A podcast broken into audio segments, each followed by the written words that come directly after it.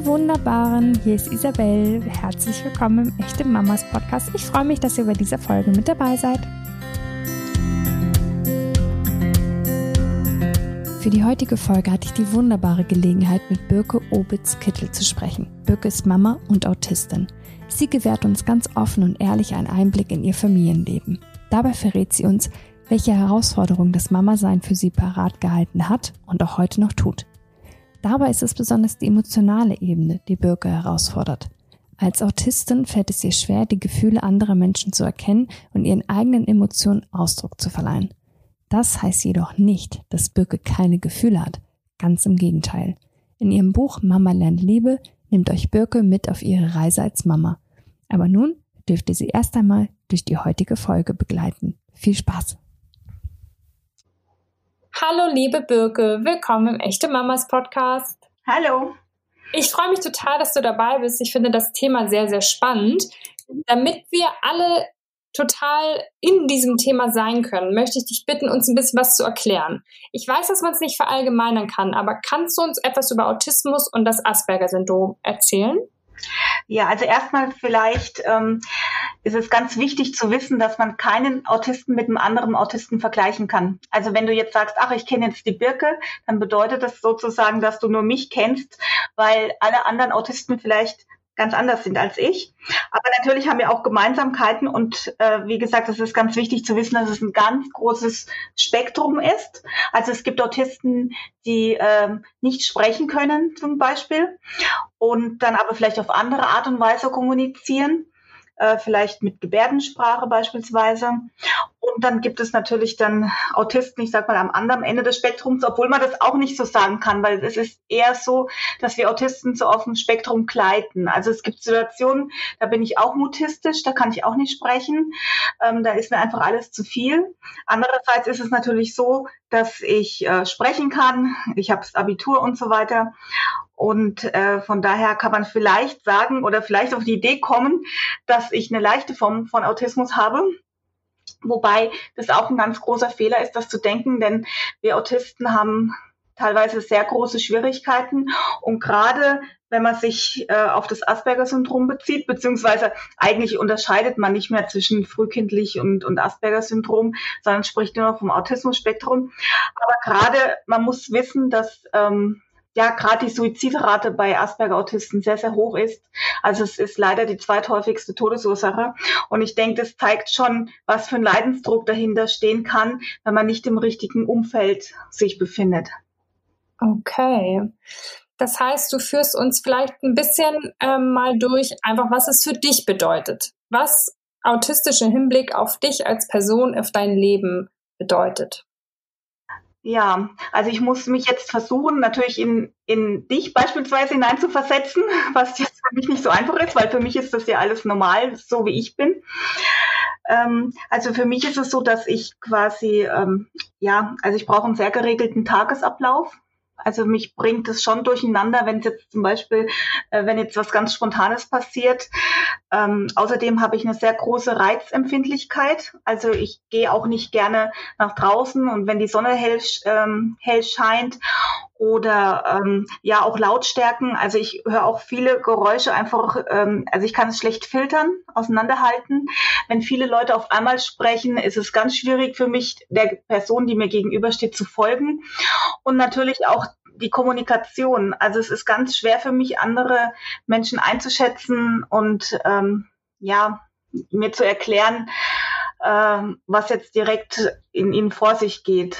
Also ähm, Kommunikation ist sehr anstrengend. Mhm.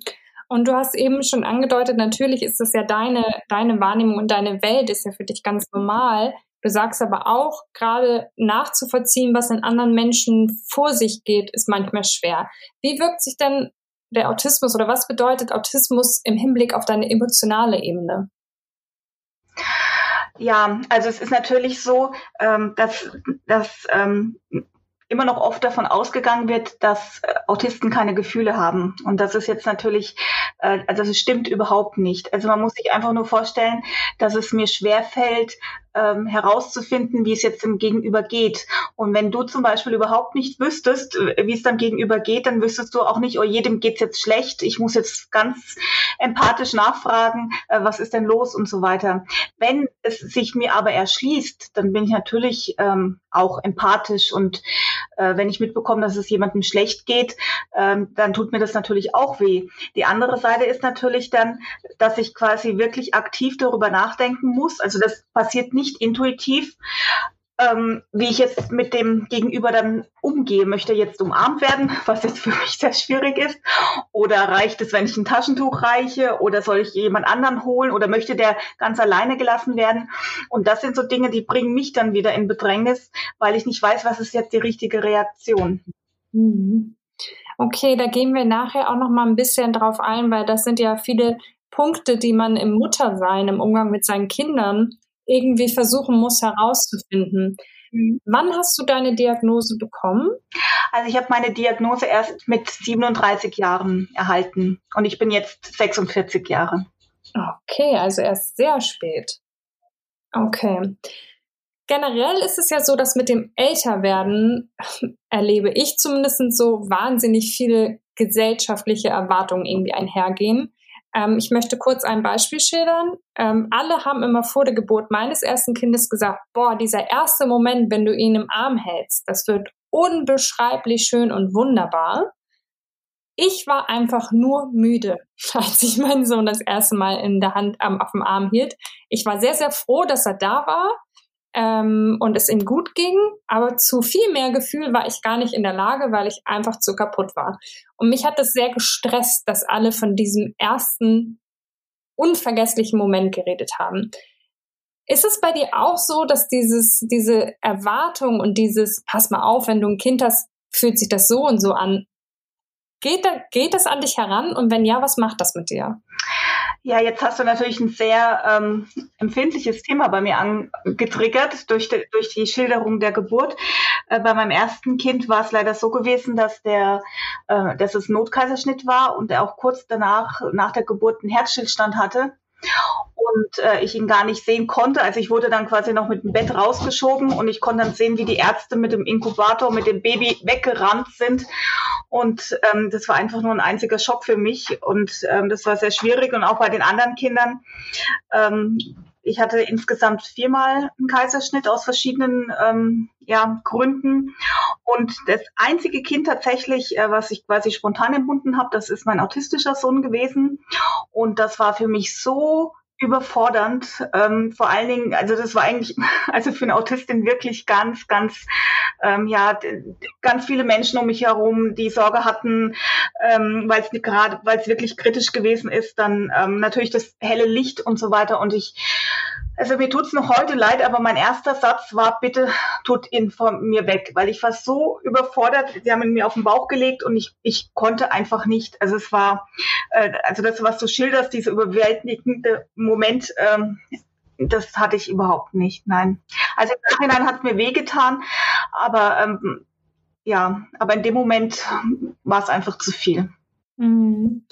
Generell erlebst du das, dass von außen Erwartungen auf emotionaler Ebene, also dass jemand sagt, du musst das so und so empfinden, du musst dich so und so fühlen.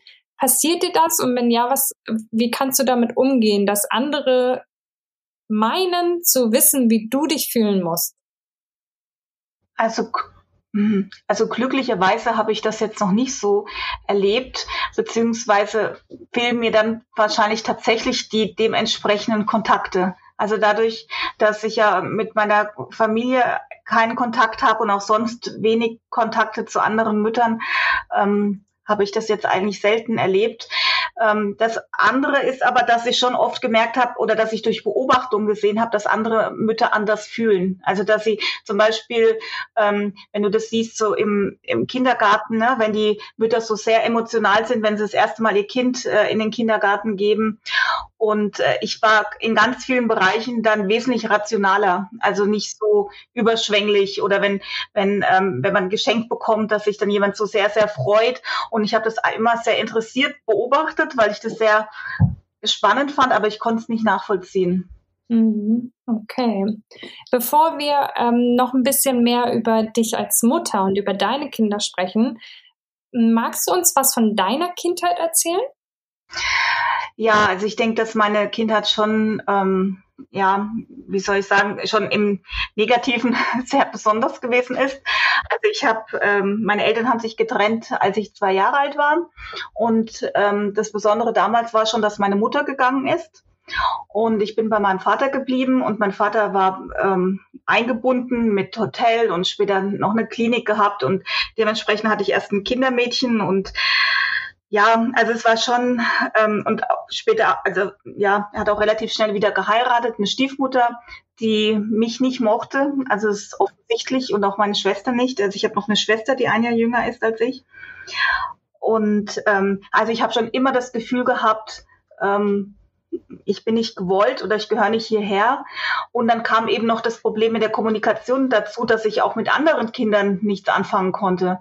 Also von daher war so dieses Grundgefühl ganz lange, ähm, du bist nicht gewollt, du gehörst nicht hierher.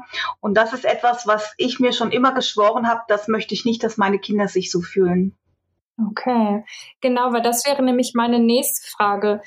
Ähm, meinst du, du hast es eben schon gesagt, dass sich deine Kindheit auf dich als Mama sein auswirkt? Und wenn ja, wie? Vielleicht kannst du uns ein, zwei Beispiele sagen.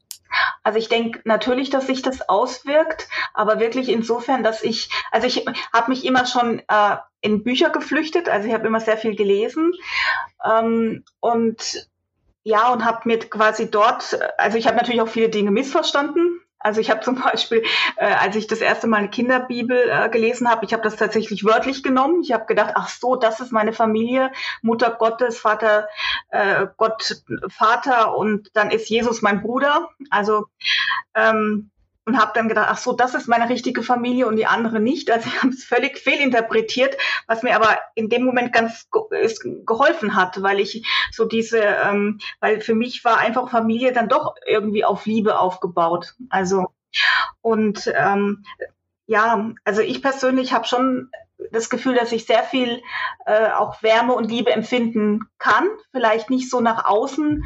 Also diese Sprache der Liebe, diese, wie soll ich sagen, ähm, ja, dass man das so nach außen bringen kann, das ist bei mir eher rational und ich weiß, ich muss es irgendwie übersetzen. Also für meine Kinder quasi äh, nochmal äußern und äh, nochmal sagen. Und für mich ist es ganz wichtig, dass meine Kinder wissen, dass ich sie liebe. Ja. Vielleicht magst du uns was von deinen Kindern erzählen. Du hast ja wie viele? Ich habe fünf Kinder. Ja. Ja, also vier Kinder sind ja jetzt schon erwachsen. Also ähm, meine Kinder sind 16, 18, 21, 22 und 25 Jahre alt.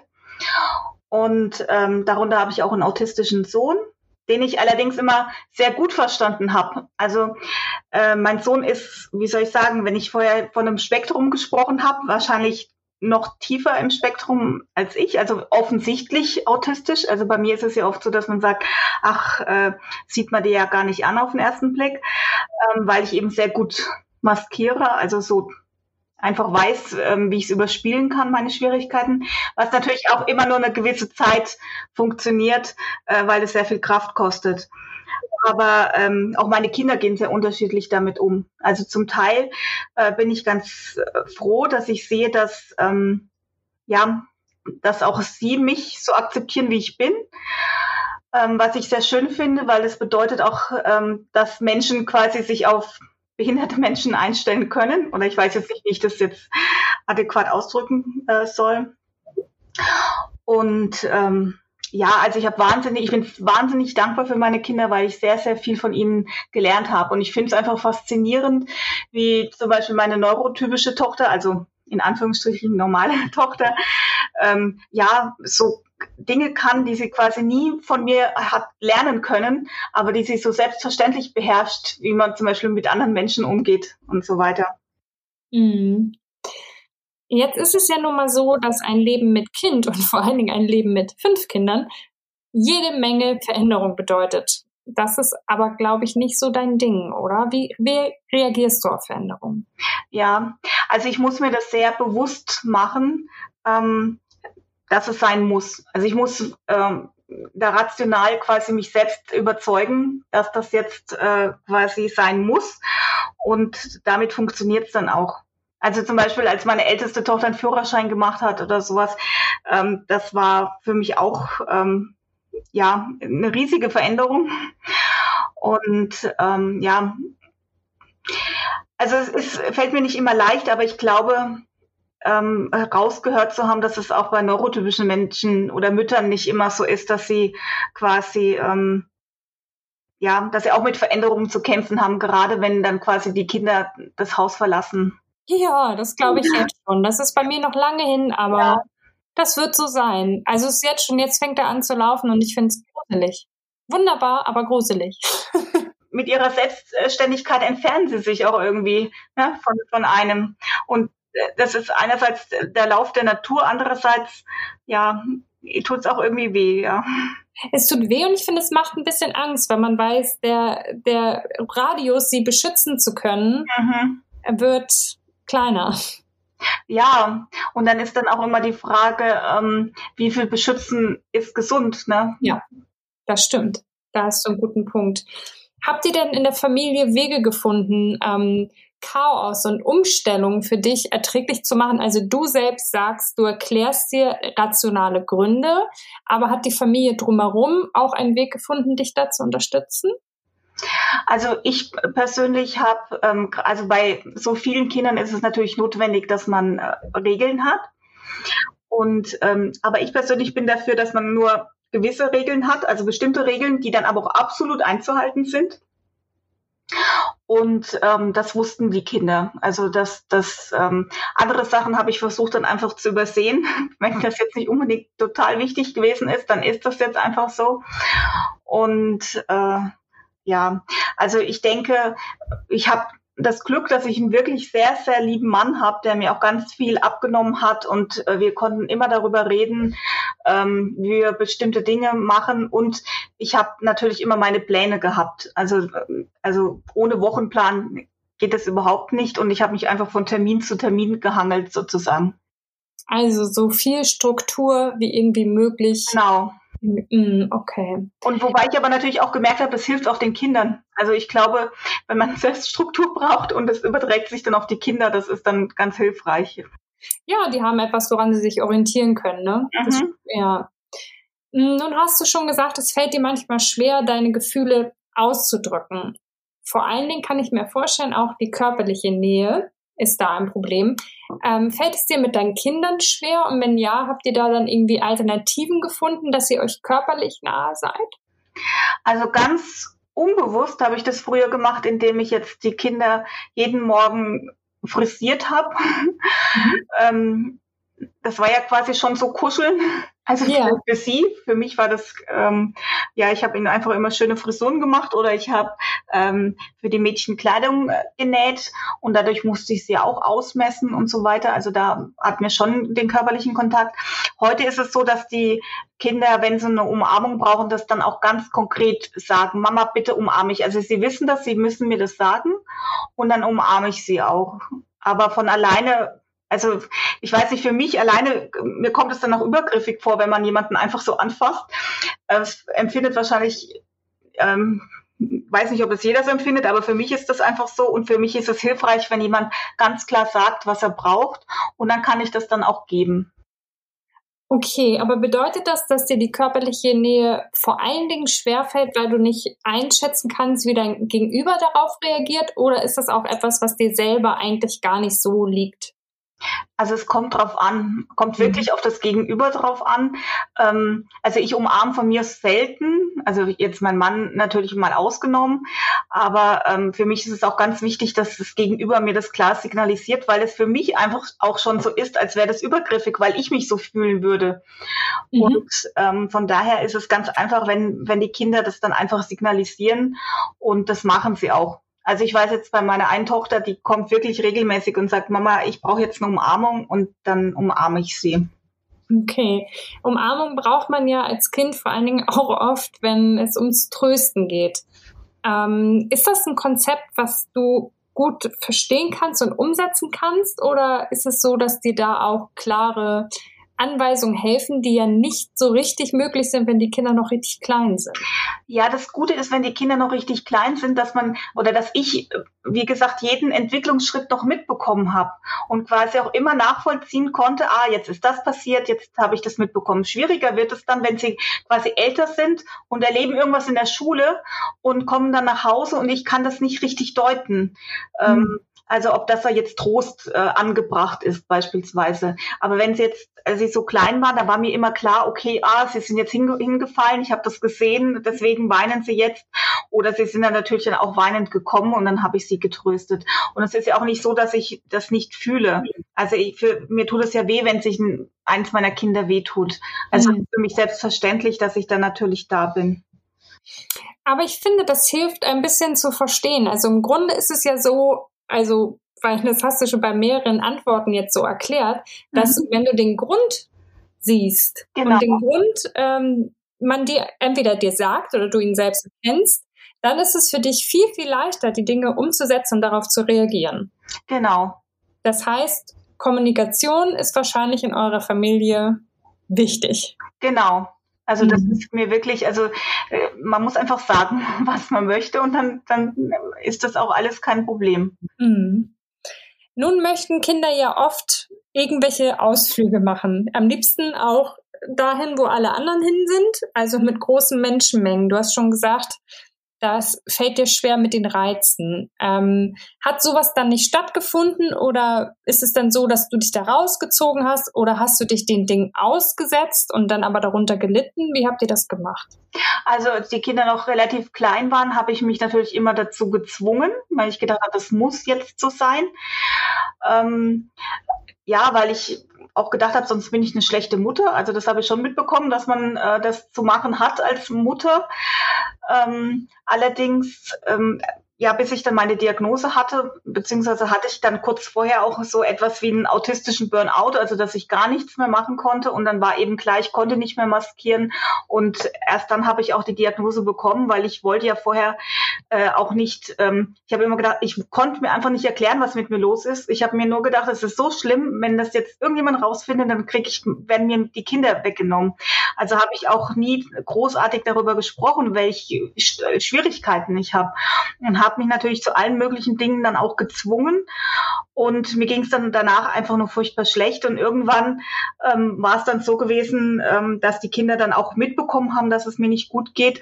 Und äh, mein Mann ist zum Beispiel jemand, der wahnsinnig gerne mit den Kindern was unternommen hat und der auch wirklich auch gern mit ihnen gespielt hat und ähm, Kindergeburtstage und jeden Unsinn macht er mit. Und dann war es den Kindern eigentlich ganz lieb, wenn der Papa das macht und sie mir dann halt hinterher davon berichten. Und ähm, ich mich natürlich dann auch gefreut habe, wenn die Kinder sich gefreut haben. Und dann war das eigentlich, ja, dann nochmal danach nochmal so aufregend, wenn sie mir dann davon berichten konnten.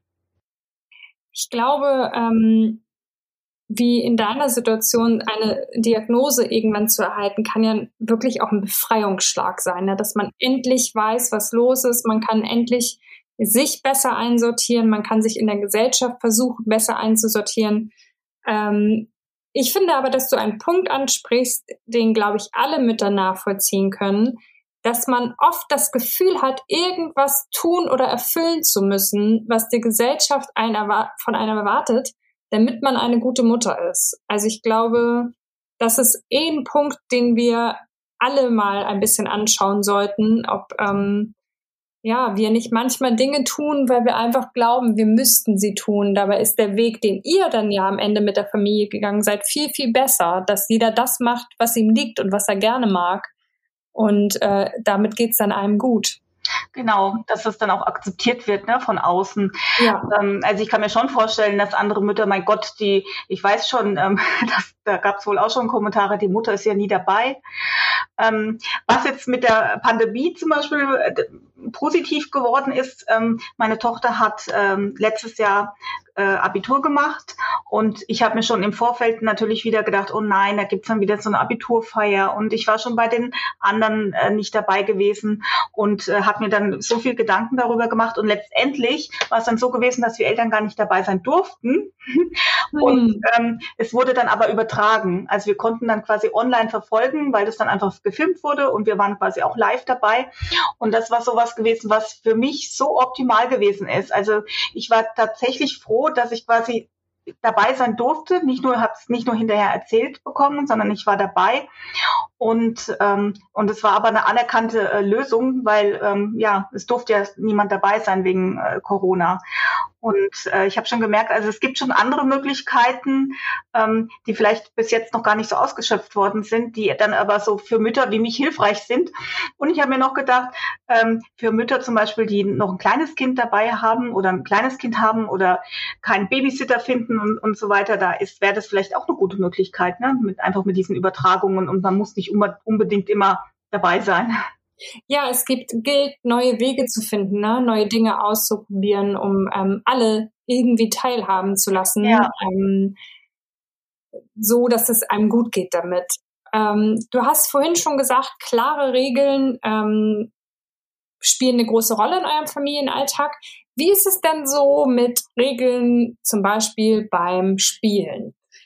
Ähm, manche Eltern und ich, äh, glaube ich auch, weil bei meinen Nichten mache ich das auch so, ich schummel manchmal, damit ich verliere, damit sie gewinnen und einen ähm, Moment des, der Freude des Triumphs haben. Ist das was, was du nachvollziehen kannst? Also überhaupt nicht. Ich habe tatsächlich, was, das macht man? also ähm, ja, ich habe ja die Frage, du hast mir ein paar Fragen geschickt und ich habe die Frage gelesen, aber das ist tatsächlich eine anerkannte Erziehungsmethode. Also es ist mir im Traum noch nicht äh, eingefallen, das zu tun. Ähm, also nein. Ja, habe ich mir gedacht, deswegen habe ich gedacht, ich frage dich einfach mal. Genauso wäre es ja vielleicht auch mit weißen Lügen, so nennt man die ja, wenn man, ähm, keine Ahnung, jemand fragt dich, ob das Kleid schön aussieht und du sagst ja, weil du weißt, dieser jemand mag dieses Kleid und fühlt sich wohl darin. Ähm, machst du das auch oder sagst du tatsächlich einfach immer die Wahrheit? Also ich, weißt du, ich glaube, das ist jetzt zum Beispiel ein Punkt, wo ich mich wirklich frage, ob daraus nicht irgendwelche Konflikte entstehen. Einfach dadurch, dass man zum Beispiel dann einfach sagt, ja, geht's dir gut und dann, und dann so eine, wie sagst du, weiße Lüge sagt, ja, mir geht's gut, obwohl es mir nicht gut geht. Und das sind so Dinge, die machen für mich äh, Kom Kommunikation eigentlich noch komplizierter, weil ich weiß dann nie, sagt das Gegenüber wirklich die Wahrheit oder sagt es nicht die Wahrheit, weil ich das wirklich ganz schwer einschätzen kann. Und diese weißen Lügen sozusagen sind genau die Ursache, die, die das für mich so schwierig machen. Mir ist es viel lieber, jemand sagt, äh, du weißt, das Kleid sieht so scheiße aus. Damit kann ich besser umgehen, dann weiß ich, das Gegenüber ist ganz ehrlich zu mir, mhm. als äh, wenn jemand nur mich quasi nicht aus der Fassung zu bringen, ähm, ja, mich anlügt. Also ich finde dieses, ich kann es natürlich irgendwie rational nachvollziehen, dass man das macht. Und es gibt tatsächlich Situationen, wo ich gemerkt habe, ich muss das jetzt auch tun. Aber mir fällt es wahnsinnig schwer und ich habe tatsächlich immer Bauchschmerzen dabei. Also ich mache, also ich, ja, also fühlt sich nicht gut an für dich. Es fühlt sich nicht gut an und gerade wenn du sagst, was mit dem Anziehen, also ich weiß bei meiner, bei meinen Kindern sage ich ganz offen, ähm, wenn mir was nicht gefällt und dann gibt's natürlich Diskussionen, aber sie kennen das dann auch schon von mir, ne? Dann entweder fragen sie mich dann gar nicht erst oder ich sage zum Beispiel, ähm, dass ich mich ja nicht so gut auskenne mit der Kleidung heutzutage. aber, aber generell gehen sie schon ähm, gut mit deiner Direktheit dann um? Weil, also man muss dazu sagen, ich verstehe deinen Punkt total. Ich bin auch kein Fan von diesen weißen Lügen. Andererseits kann Direktheit ja auch wirklich mal verletzen. Ähm, wie gehen deine Kinder damit um? Also ich denke, sie, ähm, also sie, sie kennen mich ja, ne? Sie wissen, ähm, sie wissen, wie ich bin, und ich glaube, sie, ähm, sie schätzen das auch. Also vielleicht nicht in dem Moment, wo ich dann sage, das sieht gar nicht gut aus, was du da anhast. Ähm, aber sie wissen, dass ich immer ehrlich bin zu ihnen. Und ähm, ja, also so ganz natürlich weiß ich, äh, bin ich nie mit drin, aber ich glaube einfach dadurch, dass sie es gewöhnt sind von klein auf, dass ich immer sage, äh, was ich denke äh, und ich auch weiß, in meiner Familie kann ich das so tun.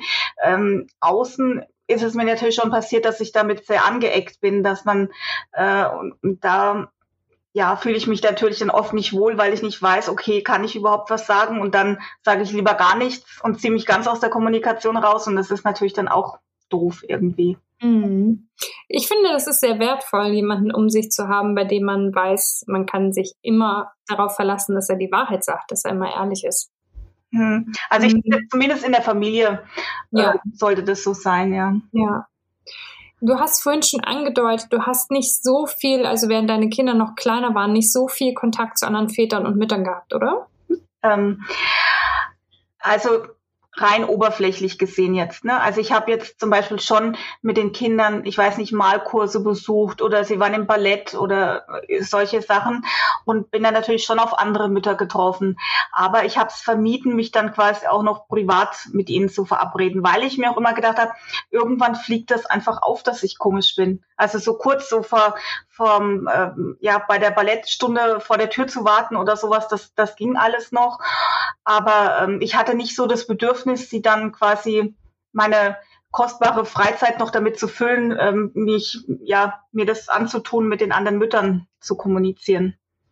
Aber es klingt hart, ne? Wahrscheinlich. Nee, ich finde das ganz spannend. Also mhm. Meine nächste Frage wäre, ob ähm, du das Bedürfnis nicht hattest, weil du dich maskieren musstest, mhm. oder war wirklich kein Bedürfnis da? Also ein, kein Bedürfnis nach Austausch oder ging es eher darum, dass du nicht du sein konntest?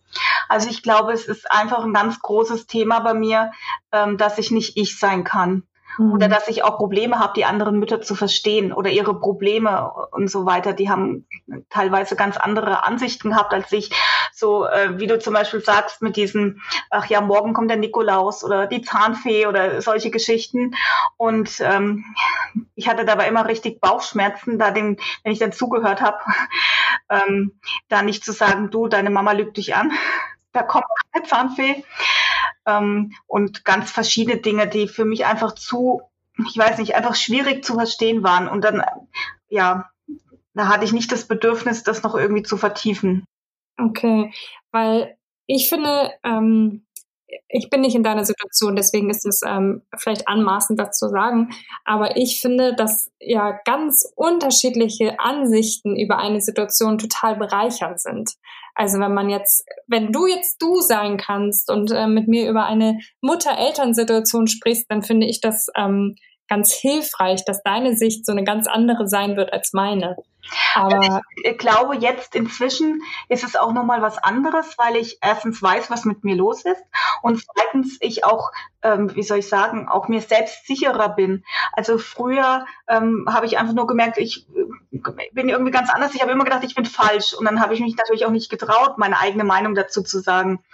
Ich glaube, jetzt wäre das vielleicht nochmal anders, ne? dass ich auch einfach weiß, okay, ich bin so okay, wie ich bin und ich kann auch meine Meinung äußern und äh, dass es auch nicht immer gleich in Konflikt äh, ausarten muss, weil ähm, ja, wie geht man dann, dann damit um, dass der andere eine andere Meinung hat, das muss man auch erst lernen.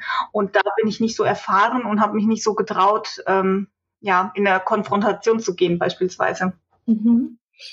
Jetzt hast du viele, ähm, viele Hürden äh, geschildert, die du als Mutter äh, meistern musstest. Kannst du sagen, was für dich so die größten Herausforderungen in deinem Elternsein waren?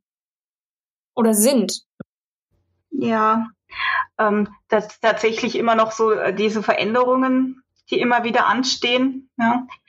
Und ähm, ja, so würde ich das jetzt mal sagen. Es sind bestimmt noch andere Dinge, aber das äh, fällt mir jetzt gerade nicht so ein. Das ist präsent, ne? Ja. ja, und wenn die Kinder älter werden, dann ist es ja auch so, wie du sagst, dann stehen Veränderungen an, aber man kriegt sie gar nicht mehr so im Laufe mit. Das heißt, das ist ja für dich dann wahrscheinlich noch schwieriger, ähm, damit umzugehen, wenn da bei denen irgendwas passiert, oder? Ja, vor allen Dingen, wenn sie es mir nicht erzählen, ne? dann weiß ich natürlich nicht, was ist jetzt da im Hintergrund. Ähm, und von daher finde ich das immer ganz schön, wenn die Kinder mir viel erzählen und ich auch viel weiß. Und ähm, ja, für mich ist es auch so, dass ich dadurch auch noch äh, viel mitbekomme. Also wenn ich, ähm, wenn ich weiß, mir ist es draußen zu anstrengend oder ich kann verschiedene Sachen nicht unternehmen, aber meine Kinder können das und äh, sonst wohin fahren nach Amsterdam oder wie auch immer, dann ähm, ist es für mich ganz spannend, davon zu hören, aber eben mit dem richtigen Abstand. Also ich bin mhm. nicht mit dabei, aber doch irgendwie auch. Und das äh, finde ich auch sehr schön. Wie geht es euch denn heute als Familie? Wie ist das Verhältnis zwischen dir und deinen Kindern? Ja, also es ist äh, sehr unterschiedlich und ich frage mich manchmal, ob das bei neurotypischen Müttern auch so ist, dass es, äh, dass sich das immer mal wieder verändert, so diese Verhältnisse. Ähm, was bei uns, glaube ich, ein ganz großer Unterschied ist zu anderen Familien, dass, dass manchmal das Verhältnis so ähm, umgedreht ist. Also dass zum Beispiel ähm, meine älteste Tochter mich auch zu Veranstaltungen begleitet, aber tatsächlich auch manchmal mich abschirmt oder ja Dinge für mich regelt oder mit mir zum Arzt geht, ähm, was ich nicht äh, alleine regeln kann mehr. Also ich habe früher natürlich viel ähm, gemacht, aber irgendwann durch den ganzen Stress sind äh, bei mir verschiedene Komorbiditäten hinzugekommen, also äh, wie Depressionen oder Ängste. Und ich gehe eigentlich so gut wie kaum mehr alleine aus dem Haus. Und dann sind entweder mein Mann natürlich immer mit dabei oder eben meine beiden ältesten Töchter. Und ich denke, das ist eben etwas, was in anderen Familien wahrscheinlich überhaupt nicht der Fall ist. Und ähm, wobei ich auch den Eindruck habe, dass meine, gerade meine älteste Tochter dadurch noch gewachsen ist. Also, dass sie einerseits die Verantwortung ist natürlich nicht so einfach für eine Tochter. Andererseits ist sie da auch gewachsen, denke ich. Also, sie ist mhm. sehr, sehr reif und sehr verantwortungsbewusst. Und ähm, ja, ich denke, das ist schon ein Unterschied zu anderen Familien. Aber im Grunde ist es ja so, wie, wie du schilderst, dass du jahrelang ähm, viel mehr gegeben hast, als du eigentlich in der Lage bist, als deine Kräfte, als deine Voraussetzungen einfach ähm, eigentlich ermöglichen und du hast es trotzdem getan, ähm, weswegen halt die Konsequenzen halt Depression und so weiter waren und jetzt läuft es halt so, dass die Kinder ein bisschen was zurückgeben können. Das ist ja auch schön. Also vielleicht auch für sie. Ich weiß, ähm, dass wenn ich weiß, jemand hat so viel für mich getan, wenn ich mich irgendwie revanchieren kann, indem ich jetzt diejenige bin, ein bisschen zu unterstützen, dann gibt mir selbst das ja auch ein gutes Gefühl. Ja, und ich glaube jetzt auch gerade bei meiner ältesten Tochter, dass sie auch stolz ist, dass sie das so, ähm, ja, ich, ja, also ich denke, man muss viel darüber kommunizieren, weil ich will ja natürlich auch die Kinder nicht überfordern. Also das ist immer so ein schmaler Grad. Und daher bin ich auch ganz froh, äh, dass mein Mann da ist und ähm, oder auch immer präsent immer da war und ähm, dass sie quasi nicht, dass es nicht so gekippt ist, dass sie, ach Gott, die, die Mama ist behindert oder wie auch immer, mhm. ähm, dass sie quasi immer in so einem Vorsicht, äh, Vorsichtsmodus gewesen sind. Das zum Glück nicht, weil mein Mann eben viel auffangen konnte. Und ähm, ja, man muss einfach viel darüber sprechen. Ja gesprochen hast du quasi auch in deinem Buch. Mhm. Ähm, ich habe dir die Frage gar nicht dazu geschickt. Ich stelle sie dir jetzt einfach mhm. mal. Weil, ähm, so wie du mir das jetzt geschildert hast oder uns geschildert hast, dein, dein Buch heißt Mama lernt Liebe. Ja. Für mich klingt das ja aber so, als würdest du dieses Gefühl von Liebe durchaus besitzen. Was du halt lernen musstest, ist Wege zu finden, sie zu zeigen. Also ich bin sehr froh, dass du den Titel ganz richtig verstanden hast. Also es ist nicht so, dass ich jetzt als Autistin erstmal das Gefühl der Liebe lernen musste. Das war immer da. Aber genau diese Sprache, wie übersetze ich das jetzt? Wie übersetze ich das so, dass das auch meine Kinder verstehen, dass sie geliebt werden? Und das ist eben die Kunst gewesen. Und ähm, ja, ich denke, vielleicht geht es auch anderen Müttern so, die, die nicht autistisch sind, ähm, quasi wie die Liebe quasi zu lernen, wie man, wie man das dem kleinen Wesen jetzt äh, rüberbringt. Ne? Oder für manche bringen es einfach zum Beispiel durch Sorge rüber oder durch Überbehüten oder wie auch immer. Ähm, ich denke, es ist, ist nicht so einfach, die Sprache der Liebe. Das stimmt. Und ich glaube wirklich, dass es ähm, ja auch neurotypischen Müttern nicht oder Vätern auch äh, nicht immer leicht fällt. Ich danke dir sehr für dieses Gespräch. Ich fand das super interessant. Vielen Dank, dass du ähm, uns da so ein bisschen mitgenommen hast auf deine Reise. Ich danke dir. Und dann wünsche ich dir und deiner Familie alles Gute. Dankeschön. Bis dann, liebe Birke. Bis dann. Liebe Birke, vielen Dank für diesen interessanten und offenen Einblick in deine Gefühlswelt und in dein Familienleben. Ich bin mir ganz, ganz sicher, dass wir alle etwas aus dieser heutigen Folge mitnehmen konnten für uns und für unser Familienleben. Ich hoffe, ihr seid in der nächsten Folge wieder mit dabei. Die erscheint übrigens schon nächsten Montag, denn ab sofort gibt es den Echte Mamas Podcast wöchentlich. Damit ihr gar keine Folge jemals wieder verpasst, drückt bitte jetzt den Abonnieren-Button, kann euch gar nichts passieren, außer dass ihr keine Folge mehr verpasst, was eine ziemlich gute Sache ist. Ich freue mich, wenn ihr dabei seid. Bis dann, ihr Wunderbaren.